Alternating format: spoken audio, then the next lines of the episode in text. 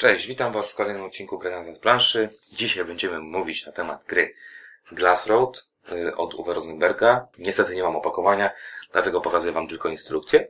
Y, Gry skierowanej dla od jednego do czterech graczy, na mniej więcej jakieś, myślę, godzinkę, troszeczkę może dłużej. Taki filerek od Uwe Rosenberga.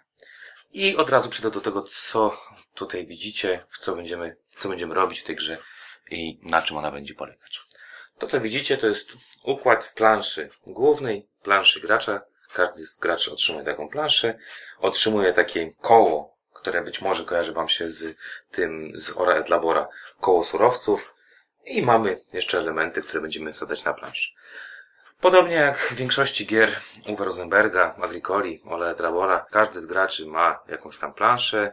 Ta plansza składa się z pól, mamy lasy, mamy jakieś zagajniki, hałdy piachu, stawy i poprzez zdejmowanie tych elementów z planszy będziemy na planszy umieszczać budynki. Budynki, które znajdują się tutaj i można je zakupić. Oczywiście celem gry jest zdobycie jak najwięcej, największej liczby punktów. Poprzez właśnie kładzenie tych budynków na planszę, one będą dawały nam punkty i mamy jakby dwa rodzaje punktacji tutaj.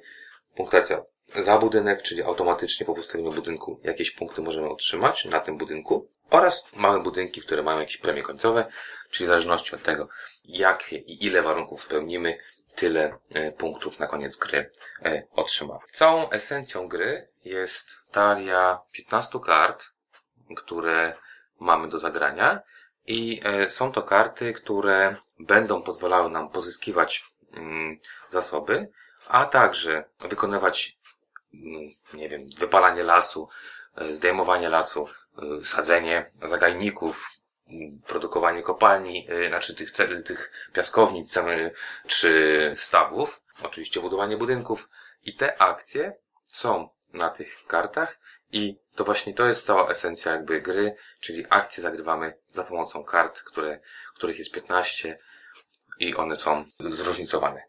Drugą bardzo ważną rzeczą są te koła. Koła, na których mamy zasoby. W grze występuje kilka zasobów. Mamy piasek, jedzenie, węgiel, wodę oraz drewno. Na drugim kole zasobów mamy węgiel, cegłę, czy też glinę, przepraszam, glinę oraz jedzenie.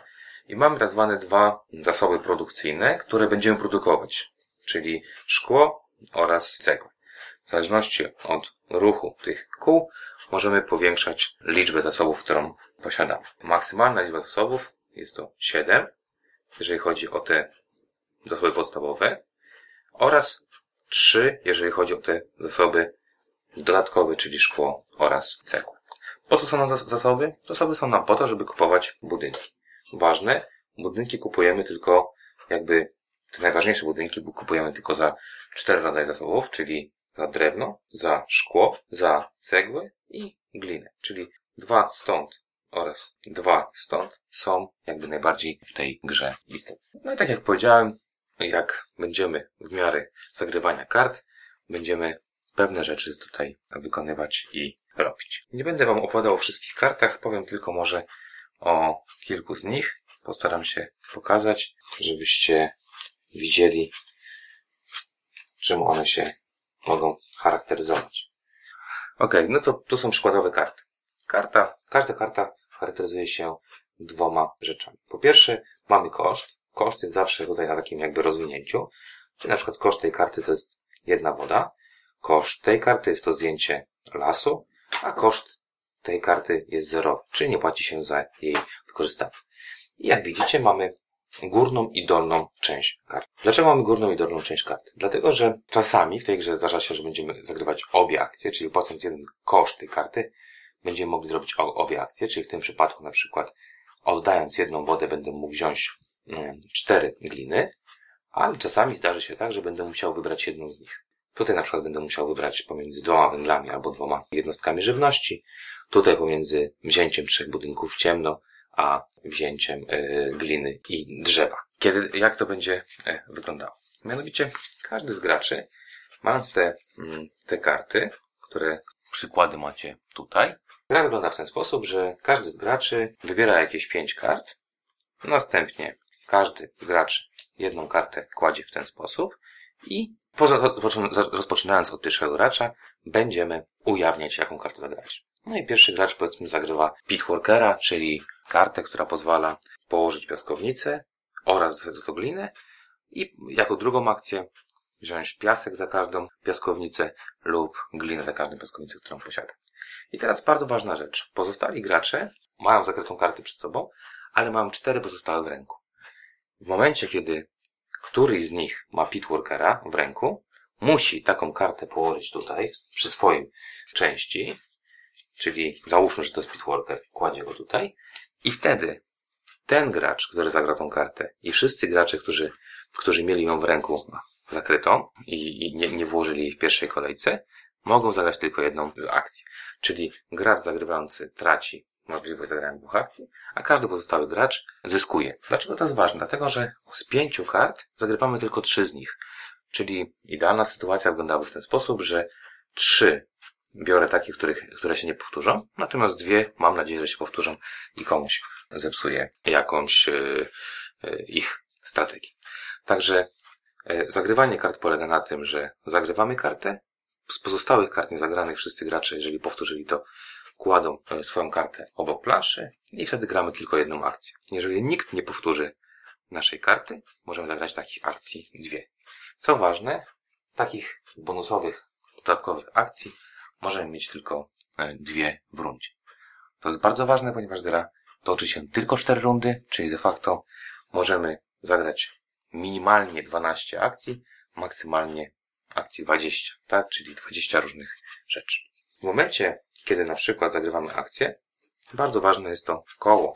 Te koła, które tutaj, e, tutaj się znajdują. Jak wyglądają koła? Koła wyglądają w ten sposób, że są zawsze, jest ich dwa i mamy tutaj dwie wskazówki oraz wartości od 0 do 7, czyli 0, 1, 2, 3, 4, 6, 7 i trzy wartości plus zerowa na kole produkcyjnym.